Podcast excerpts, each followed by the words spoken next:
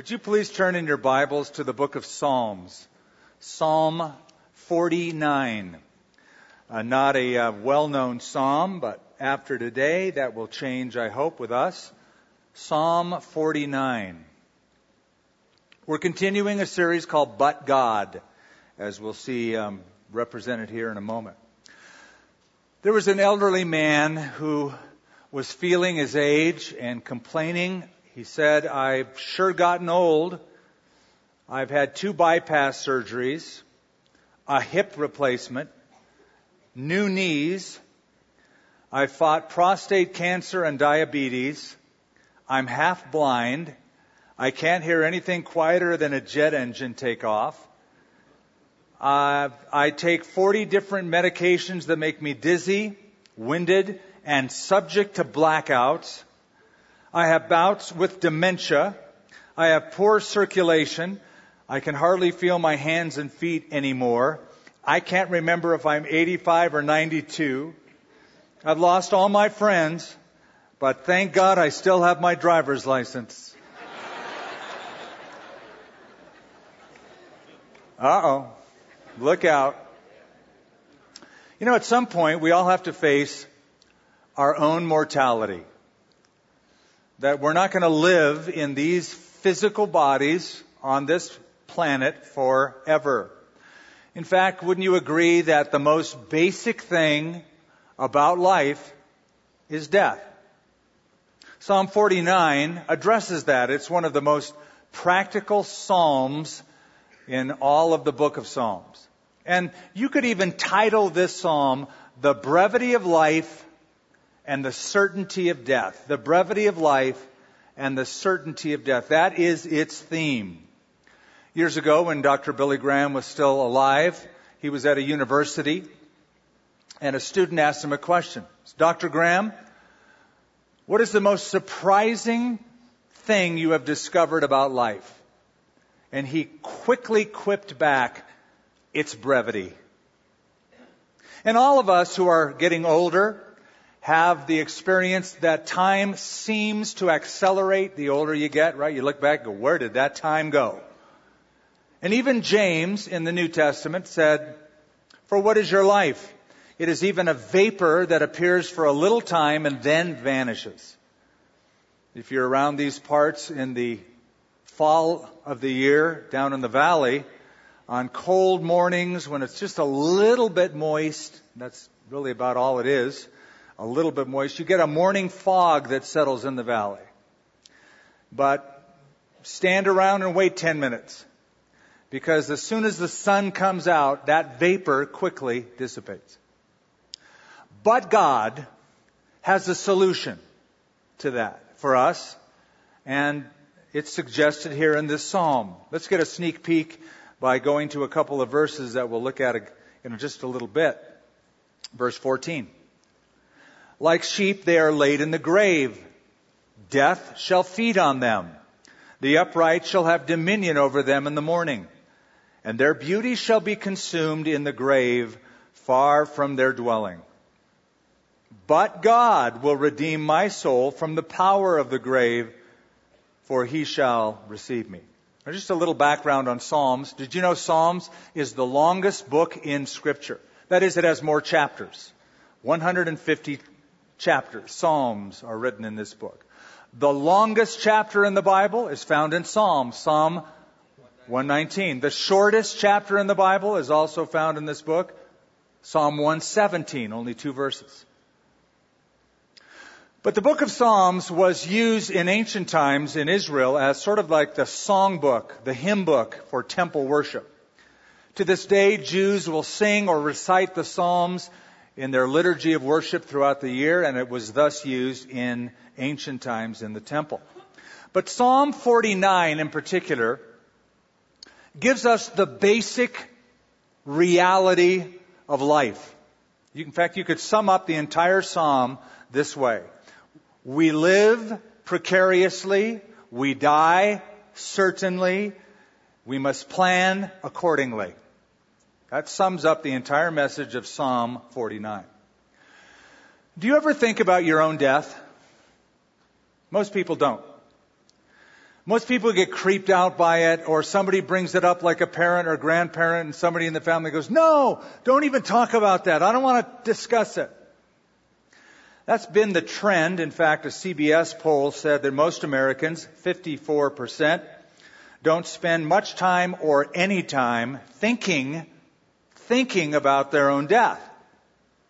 But that number used to be much higher. There is a growing trend and it's a good trend where people are saying, you know, we should at least think and talk about the inevitable. That trend, as I said, is growing where people are confronting death in more than just abstract terms. So, for example, there's a phenomenon called death dinners. Oh boy. Come to my house for a death dinner. Yeah, we're going to sit around and eat and we're going to talk about dying but they have become popular. People gather to talk about the inevitability of the end of their life. Then there's something called death salons where you sit around and talk over death, dying, end of life issues over craft beer. I can only imagine that conversation gets more interesting as the night goes on. Then there are a little over a hundred cities in America that have death cafes. Same principle, but you sit around over tea, coffee, cookies, something sweet to talk about a sour subject. And then I discovered a YouTube series on social, uh, not on social media, on YouTube called Ask a Mortician. And it's interesting. It's this young gal who is a mortician, professionally trained. That's what she does for a living. And she brings up these unsavory topics and talks about them in a series of videos called Ask a Mortician. And her idea is to help people accept their own mortality. So it's becoming more popular. I think it's good to think about death. I think it's good to talk about death. But it's even better to prepare for death. To get ready for it. Some years ago, I buried a dear lady from this congregation. She was struck by a disease that took her very quickly. I had talked to her and her family. I prayed with her. She went into the hospital. She deteriorated rapidly. And I was asked to come by the family to her room because they said, she's not going to be around much longer. Would you just come in one last time and pray for her? So I came and it was in the night. The room was dark. She was lying down quietly in repose. The family was gathered around, and I anticipated a very solemn affair. I walked in the room. Her husband whispered in her ear that I had come. As soon as she heard that I was in the room, she opened her eyes, sat up in bed, raised her arm to heaven, and she said, I'm ready to go. And I left that room thinking, I want to die like that. That was inspiring to me. So let's look at this psalm a little more carefully. And let me give you what are some bottom line realities about life and death and about being prepared for. First of all, life is unstable. Life is unstable. Look at verse 1. Hear this, all peoples, give ear, all inhabitants of the world, both low and high, rich and poor together. My mouth shall speak wisdom and the meditation of my heart shall give understanding. I will incline my ear to a proverb. I will disclose my dark saying on a harp. So uh, think of a musician picking up the instrument and he says, I'm gonna, I'm gonna disclose a riddle. I'm gonna talk about an unsavory topic and I'm gonna set it to music. That's the idea of this. Verse 5. Why should I fear in the days of evil? When the iniquity at my heels surrounds me. Now, in those five verses that we just read, there's some language used. We could easily skip over it, but we should notice it. For example, in verse 1, notice the contrast between high and low, speaking of one's status in life. Also, the words rich and poor. You know what that is. In verse 5, he mentions days of evil, bad days, where iniquity is at my heel. So this poetic psalm points to life's instability and uncertainty in talking about these common experiences. Somebody might be high, that is powerful. Somebody might be low, that is not so influential. In fact, even beggarly. One might be rich, one might be poor. And then we all have good days, and we all have bad days, what the psalmist called evil days. And then some days even feel like you're being chased and you can barely keep up. That would be summed up by the phrase, iniquity is at my heels. You just feel like you can't get ahead of it. It's funny, Malcolm Muggeridge once said, I have one foot in heaven and one foot on earth, and the foot on earth is on a banana peel. It's very slippery around here. And it's this kind of instability in life that really bummed out Solomon. When he wrote the book of Ecclesiastes, he looked around, he observed life, and he used the words vain, vanity, it's all emptiness. And in fact, it turned him into a fatalist. In Ecclesiastes chapter 6 verse 12, Solomon writes, For who knows what is good for a man in life? All the days of his vain life which he passes like a shadow. Who can tell a man what's going to happen after him under the sun? You don't want that guy as your counselor. But he's discovered the truth of this psalm. Life is unstable. Now, in the New Testament, we're dealing with the Old, but in the New Testament, there are three different Greek words that are used that are all translated into one English word, life. It's always fascinating to me. The Greek can be so detailed and English is sort of so sparse. So we, we call life, uh, we, we use that term, but in Greek there were three different experiences all translated in English life. The first two are unstable. The third is stable. Let me explain. The first word, the most basic word in Greek for the word life is the word bios. We might see it and spell it or pronounce it bios. It's where we get our word biology from. It is physical life. It's life on the external plane, the physical plane only. It's focusing on externals. And this is where most people spend most of their time, energy, effort, attention, money. How do I look? How's my hair?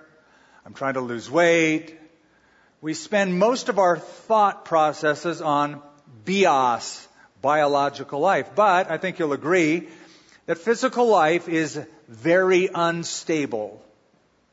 Why? Because a sudden illness can happen. A virus, a bug, a test, a single diagnosis from a physician, and everything changes. Or an auto accident and everything changes. I had a friend once, part of our flock, young, healthy, hardworking, but then one day he didn't feel good. He went to the doctor. The doctor announced to him he had had an advanced stage of brain cancer. He died very quickly thereafter, leaving a wife, children, very difficult time. To compound that, that widow, several months later, was in an auto accident and she died. It was like sorrow upon sorrow because of the instability of physical life. There's a second word the Greek New Testament uses, translated in English life, and it's the word psyche. Psyche is where we get the word psyche or psychology or psychological. It means uh, your inward life, your personality, how you process thoughts. It speaks of the inner person and what you think. But that life is also unstable because you can have peace one day and be filled with anxiety the next day. You can be happy one day, sad the next. And many people are alive physically, but they are tormented mentally. They have absolutely no peace of mind. So those are two types of life that are unstable. There is a third type, illustrated by a third word, and that is stable. It is the word zoe. Zoe is the word for life in Greek, but it is usually translated eternal life or everlasting life. It's life on a spiritual plane. It is a theological term that shows up 143 times in the New Testament. It describes a quality, not just a quantity of life, but quality of life. That is, it's not speaking about life in the then and there, far in the future. It's about life in the here and now that will follow you into the future. Jesus said, Whoever hears my word and believes has, not will have, has right now, present tense, has everlasting life. Now that new life comes from the new birth. Jesus said you must be born again. And when you are born again and you're not just living biological or psychological, but spiritual life, now you have a sense of stability. Other than that, life is unstable. Second bottom line reality about life and death the psalm uncovers. Not only is life unstable, but death is universal. We already read this, but look in verse 1 again and notice how the psalm kind of cuts across all different categories of geography. Hear this, all peoples. Not just my people, not just my Jewish people, not just my neighbors in Jerusalem. He's addressing a message to all people. Give ear, all inhabitants of the world, both high and low, rich and poor together. So it crosses all social strata as well as geographical areas. He has a message for everyone. And what is that message? Simple. We're all going to die. That's the message. We're all going to die. No one gets out of this alive. And it's time we ought to think that through. That death is the great leveler for all of us. Verse 6. Those who trust in their wealth, materialism, and boast in the multitude of their riches, none of them can by any means redeem his brother, nor give to God a ransom for him.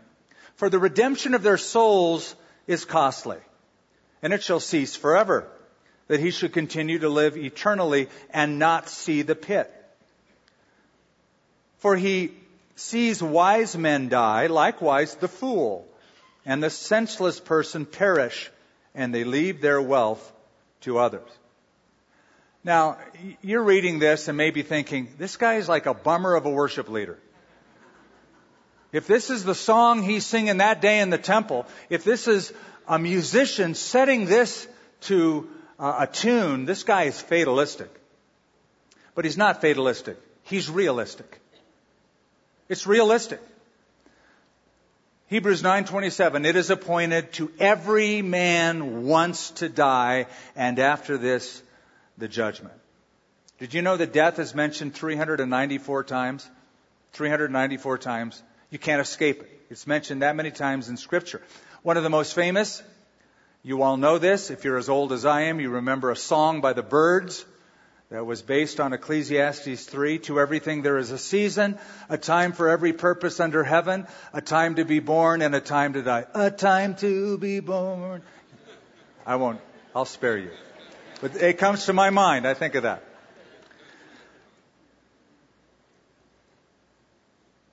Those who are born will all die. Now, those are realities that are happening simultaneously. We know this to be true. 4.3 people are born into our world every second. Two people die every second.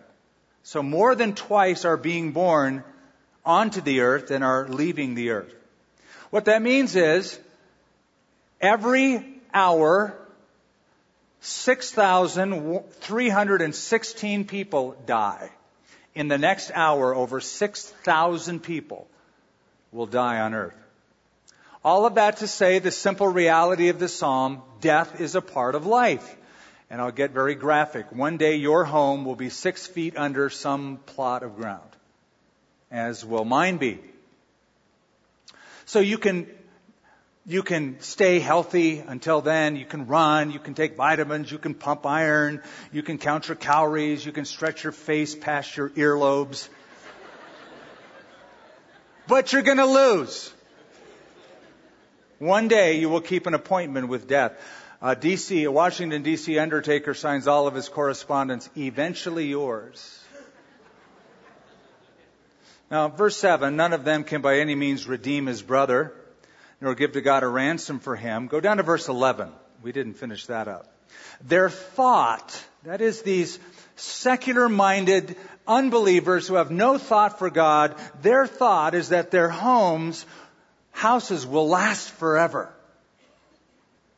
Their dwelling places to all generations. They call their lands after their own names. Isn't it funny how towns have names of people who started them as settlers years ago? The name still sticks.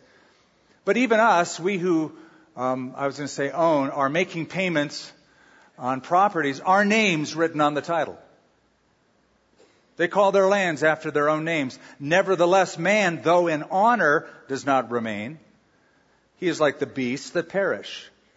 This is the way of those who are foolish and of their posterity who approve their sayings. So, not even the wealthiest person with access to the world's best health care can escape death. People who tend to rely on wealth or status um, or what they have in their family bank to rely on that, it's an exercise in futility. Why? Because he says you can't redeem yourself, you can't redeem anyone else. All the money in the world can't buy life. Know, it always amazes me, and I've noticed this as a trend. I've noticed this in every generation. That the wealthiest people on earth get to a point where they have so much stuff, and then one day it dawns on them, I'm going to die. And then they thought, well, I have, an, I have a lot of money. Maybe I don't have to die. Maybe I could invest in something that figures out a way to beat death. I kid you not. It's usually a, a mental disease of the very, very wealthy. And I uh, was reading an article um, that cited an article in the New Yorker magazine. Uh, the article was entitled "The God Pill." Silicon Valley's quest for eternal life. And the article talked about Google's co-founder. You know what Google is. Everybody Google something, uh, search engine. Google's co-founder, Sergey Brin, along with wealthy entertainers, musicians, movie stars, along with Nobel Prize winning scientists, are collaborating in the launch of medicine's grand challenge in health and longevity distributing $25 million to, as one doctor put it, end aging forever. Good luck. But this anti-aging research campaign by the co-founder of Google, he was speaking to a group of people, and with a straight face, he said this, and I quote, No, I'm not actually planning to die. Close quote. Now, I gotta believe that one day Sergey is to be very disappointed as he finds out he too has an appointment with death. It is appointed to every man once to die, and after this, the judgment. That's, that's the point. It's one of the points of Psalm 49 that every kind of carbon based life will perish, be it man or be it beast. What does that mean to us? Simply, we should be aware of it and we should be ready for it. Because once you cross the threshold of what we call death and your body stops and begins to decay, your soul lives on. The question is where? And that ought to bother some people to answer that question. I always loved that story that Paul Harvey used to tell when he was on the radio. He told so many good stories. But he told a story about a man who was driving his car, lost control, went into a ditch, and hit a sign, a pole, and it was a gas station sign off of a freeway. He was rendered unconscious, so he slumped over his wheel, unconscious. He had hit a gas station sign, as I mentioned. He's unconscious, didn't see this happen, but it was a Shell gas station. And the S fell off upon impact. So when he wakes up, and he looks up, he sees the sign hell open 24 hours. what is he thinking? Life is unstable, death is universal. A third major truth of this psalm is the best, and that is redemption is possible. Back down to verse 14 where we started a moment ago. Like sheep, they are laid in the grave. Death shall feed on them. It's irony, really, because sheep graze, but here it says, death will feed on them. The upright shall have dominion over them in the morning, and their beauty shall be consumed in the grave. No matter how good you look, you won't look good for long. Their beauty shall be consumed in the grave far from their dwelling. But God will redeem my soul from the power of the grave, for he shall receive me. Here's one of those great but God sentences in the scripture, one of the best statements ever, one of the most faith-filled declarations ever to be found in scripture. But God will redeem my soul from the grave. I want you to compare something. Look at verse 7. I noticed this after reading this several times. It took a while. Verse 7 None of them can by any means redeem his brother. Verse 15 But God will redeem my soul from the power of the grave. You get the message? You can't redeem anybody. You can't redeem yourself. The word redeem means to set free by paying a price. That's the language of redemption. You set a, a slave free by coughing up money and you buy that freedom for the slave. Usually you own him to yourself, but you have purchased his freedom and you can let him go.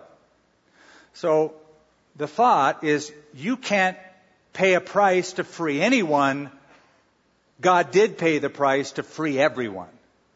God will redeem my soul. So you can't buy your way out of death. You can't buy your way into heaven. But Jesus, by his death, makes your death temporary. And with that, gives you a ticket to heaven. You can't get out of death. There's only one way to escape death, and that is to believe in the Lord of life. You know, there was a lawyer one time who was on his deathbed, and he said to his wife, honey, bring me a Bible. She was shocked because he never read the Bible, never really cared much about biblical things.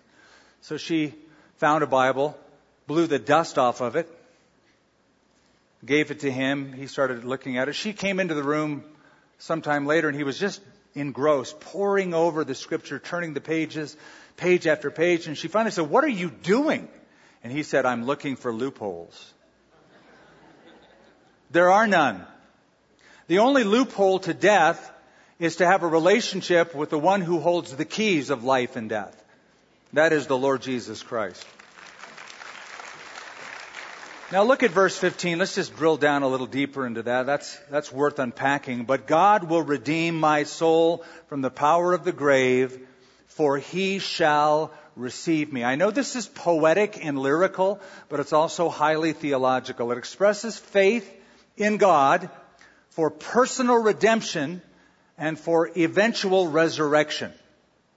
So let's, let's break it up into three different phrases. The first phrase is, but God will redeem my soul. In other words, God will provide payment for my soul. That's what redeem means. He'll provide payment for my soul. For us, when did that happen? At the cross. At the cross, payment was made, all of our sins laid on Jesus, the payment of blood, a perfect life, a sinless life, and an atoning death, payment was made on the cross. So he will redeem my soul. God will provide payment for my soul. Second phrase, he'll redeem me from the power of the grave. So the thought there is God's redemption includes giving me power over death. And then look at that last phrase, for he shall receive me. To me, that indicates that God plans to resurrect me at some point after death. He'll receive me. Remember what Jesus said to his disciples? I'm going to prepare a place for you, and if I go, I will come again and receive you unto myself, that where I am, there you may be with me. You'll be received. You'll be in his presence. Same thought in Psalm 73, David writes, You will guide me with your counsel and afterward receive me into glory. Now some translations, because receive means you'll just take me with you, or you'll just bring me, take me, invite me. They just translate this, for he will take me. Not he will receive me, but he will take me. Now, that got my attention. I'm going to jog your memory because back in Genesis chapter 5, there's this guy named Enoch.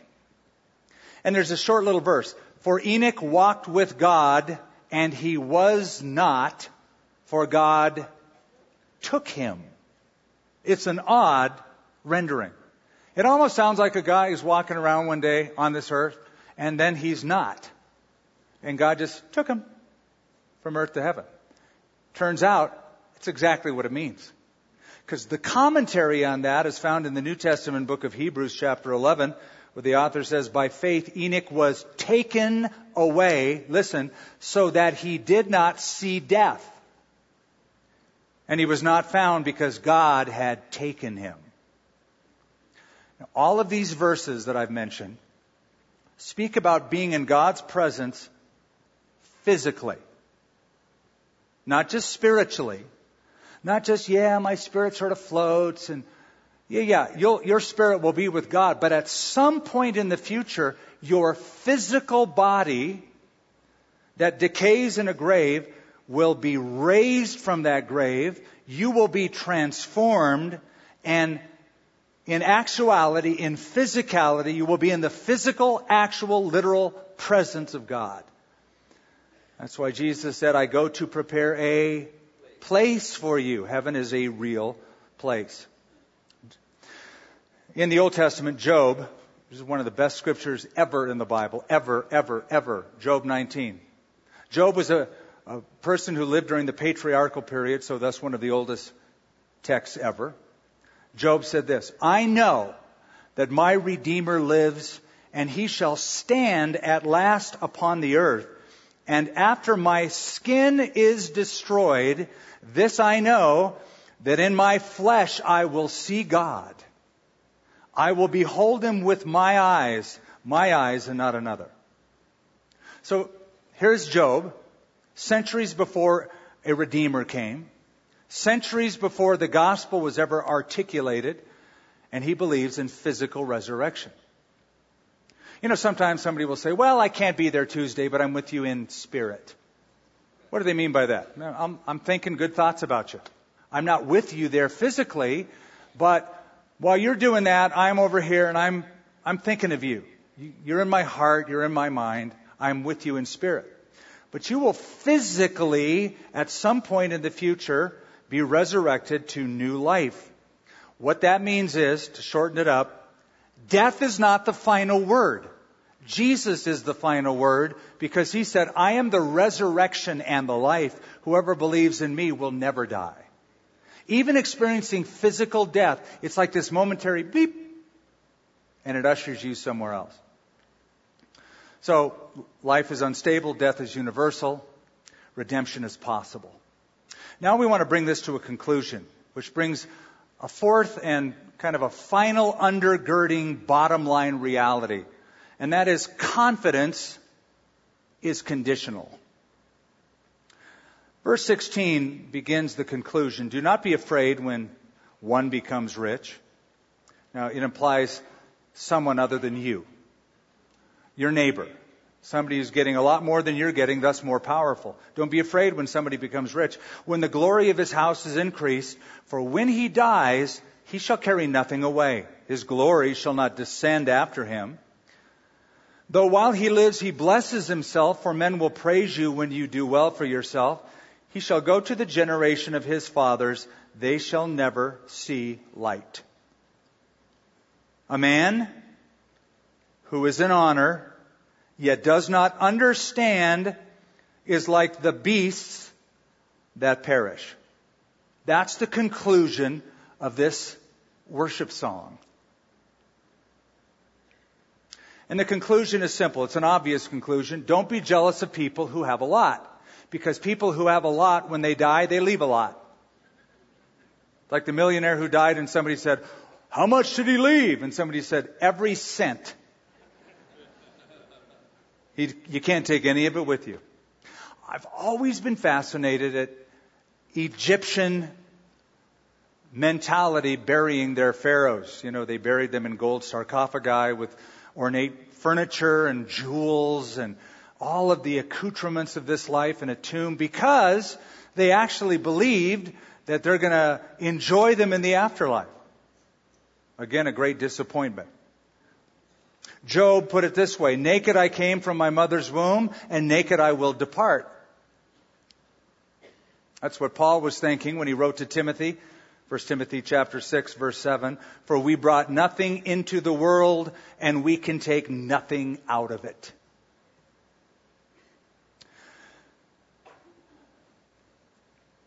I don't know if you've ever noticed, but on the back of a dollar bill, on the right hand side of the reverse or the backside of a dollar bill is an eagle.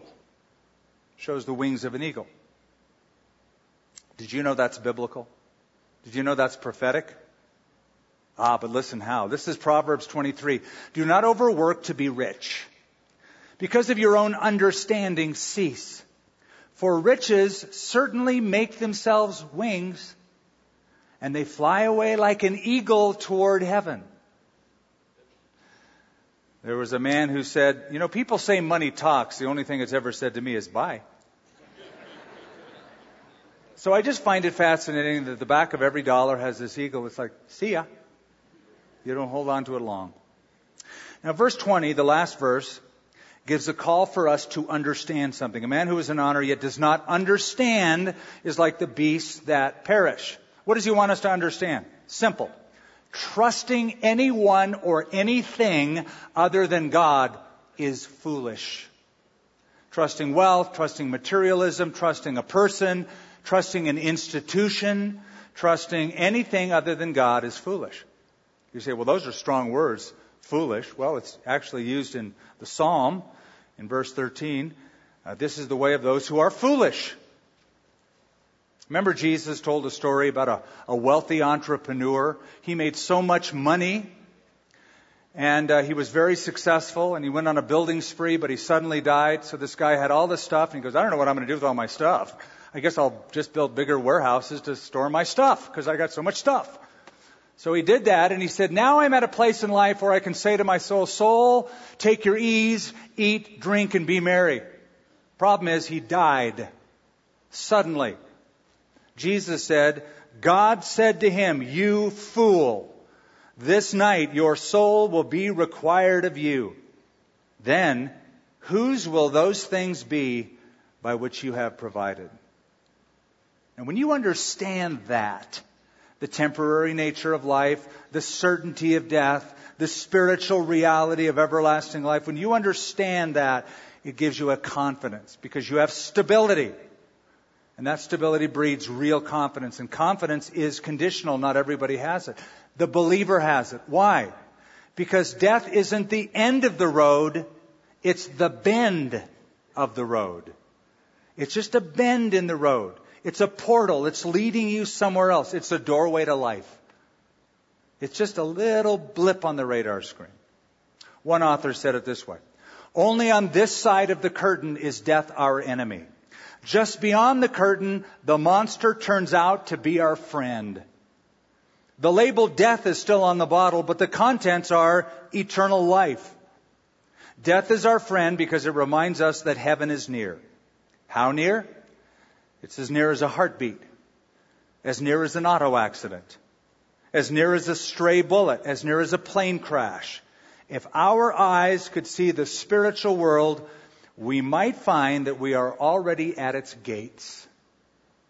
And I think it's actually safe to say that. In a room of a, of a group this size, some of us are at the gates. Some of us won't be here in a year. We don't know when our appointment to die is, but we'll not be late for it, whenever that is. And it could be that we're at the gates.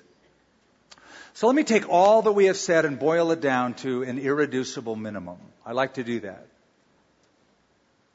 And let me put it to you this way. If there is no hereafter, then nothing matters. It's why many philosophers turn into fatalists. Doesn't matter. Because if you just sort of live biologically and consciously, but then afterwards you cease to exist, then there's no purpose to life and nothing at all matters. So if there is no hereafter, then nothing matters.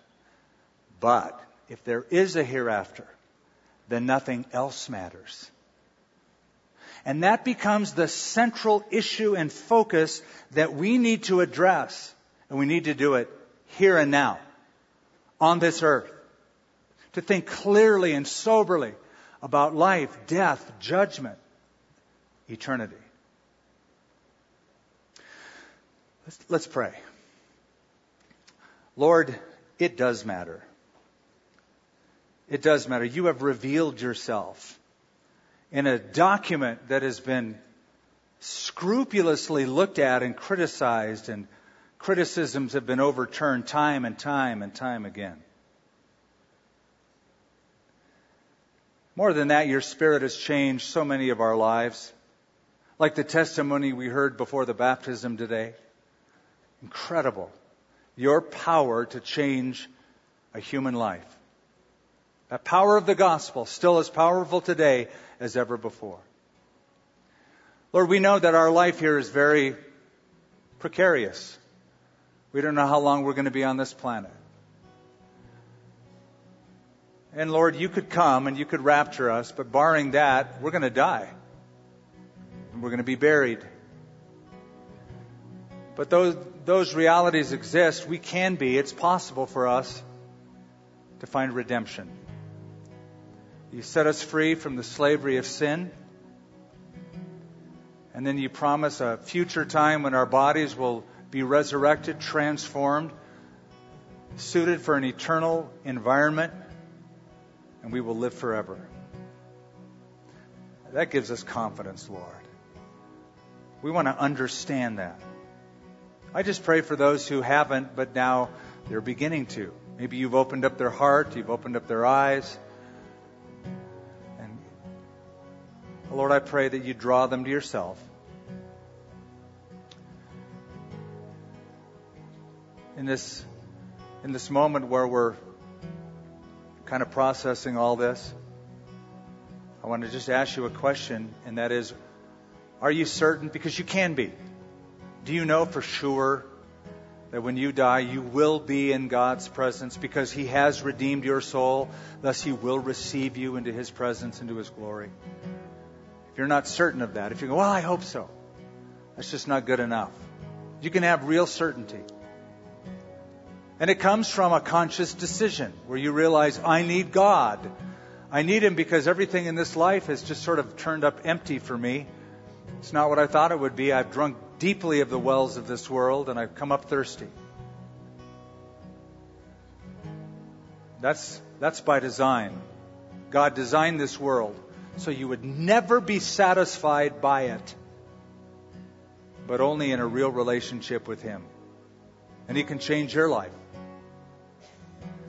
So I want to give you that opportunity before we close. If you're willing to turn your life over to Christ, though you may be a wonderful person, a religious person, a church going person, but you've never surrendered your life to Christ personally, and you're not certain of that relationship, I want you to be sure. Or if you've wandered away from Him, or you remember some previous experience, but it's not real today, you're not walking with Jesus right now, you come home to Him. You be forgiven by Him. If you want that, and you're willing to receive Jesus as your Savior, our heads are bowed, our eyes are closed. I'm going to leave mine open, and I'm going to ask you to raise your hand right now. And what you're saying by raising your hand is, I want to do this now. I want to give my life to Jesus right now. I want to, the hope of heaven right now. Skip, here's my hand. Pray for me. And I'd love to pray for you. I just need to know who I'm praying for. So would you raise that hand up? Keep it up for a moment so I can acknowledge you if you don't mind. God bless you right there to my left, and right up here in the front, and right there in the middle, and again in the middle. I see your hands in the in the back on the aisle. Got it. Anybody else? Right up here in the in the front, on the side, a couple of you. Anybody else? Right there in the middle. Yes, ma'am. Yes, ma'am. I see your hand. Many all around. If you're in the balcony, please raise that hand up.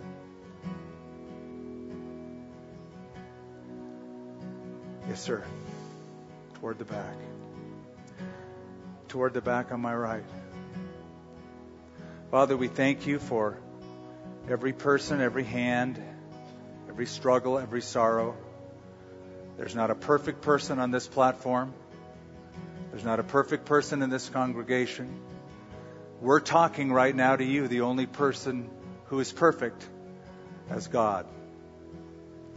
Because we are not, you know our need and our plight, and you are so willing to forgive and erase when we acknowledge that we need you, and we're willing to repent and turn to you.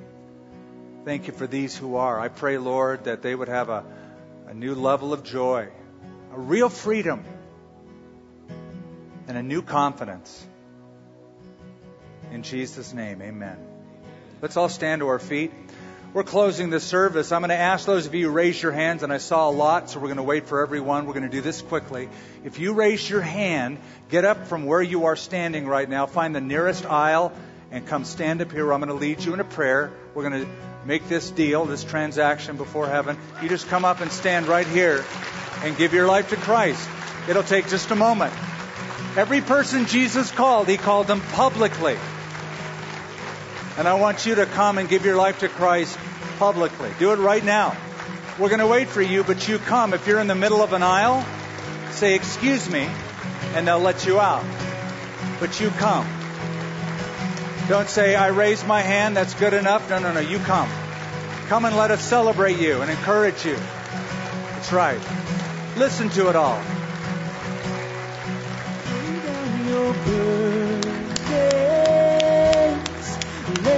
Welcome. Welcome. Welcome. Welcome. Lift up your face, a wanderer, come home. You're not too far. Anybody else? Just come. Whether you raise your hand or not. As you are. As you are. See, I'm getting really close. I hope you're not uncomfortable. Would you please scoot in a little bit more? I just want to see eye to eye. God loves every single one of you. Every single one of you. Now, I'm going to lead you in a prayer. I'm going to ask you to pray this out loud after me. Say these words from your heart, mean them deep inside of you. Pretend, if you can, that nobody's here, it's just you and God, and you're giving Him your life. You're giving Him access. You're giving Him control. You're turning your life over to Him. So I'll pray, you pray out loud after me. Say, Lord, I give you my life. Lord, I give you my life. I know that I'm a sinner. I know that I'm a sinner. Please forgive me. Please forgive me. I believe in Jesus. I believe in Jesus. I believe He died on a cross, I believe he died on the cross. that He shed His blood for me, He shed his blood for me. and that He rose again from the dead. I turn from my sin. I turn from my sin. I repent of it. I repent of it. I turn to Jesus as my Savior. I turn to Jesus as my Savior. I want to follow Him as my Lord. I want to follow him as my Lord. Help me to do that. Help me to In Jesus' name, in Jesus' name. amen. Music to my ears. We hope you enjoyed this message from Skip Heitzig of Calvary Church. How will you put the truths that you learned into action in your life? Let us know. Email us at mystory at calvarynm.church. And just a reminder, you can support this ministry with a financial gift at calvarynm.church slash give. Thank you for joining us for this teaching from Calvary Church.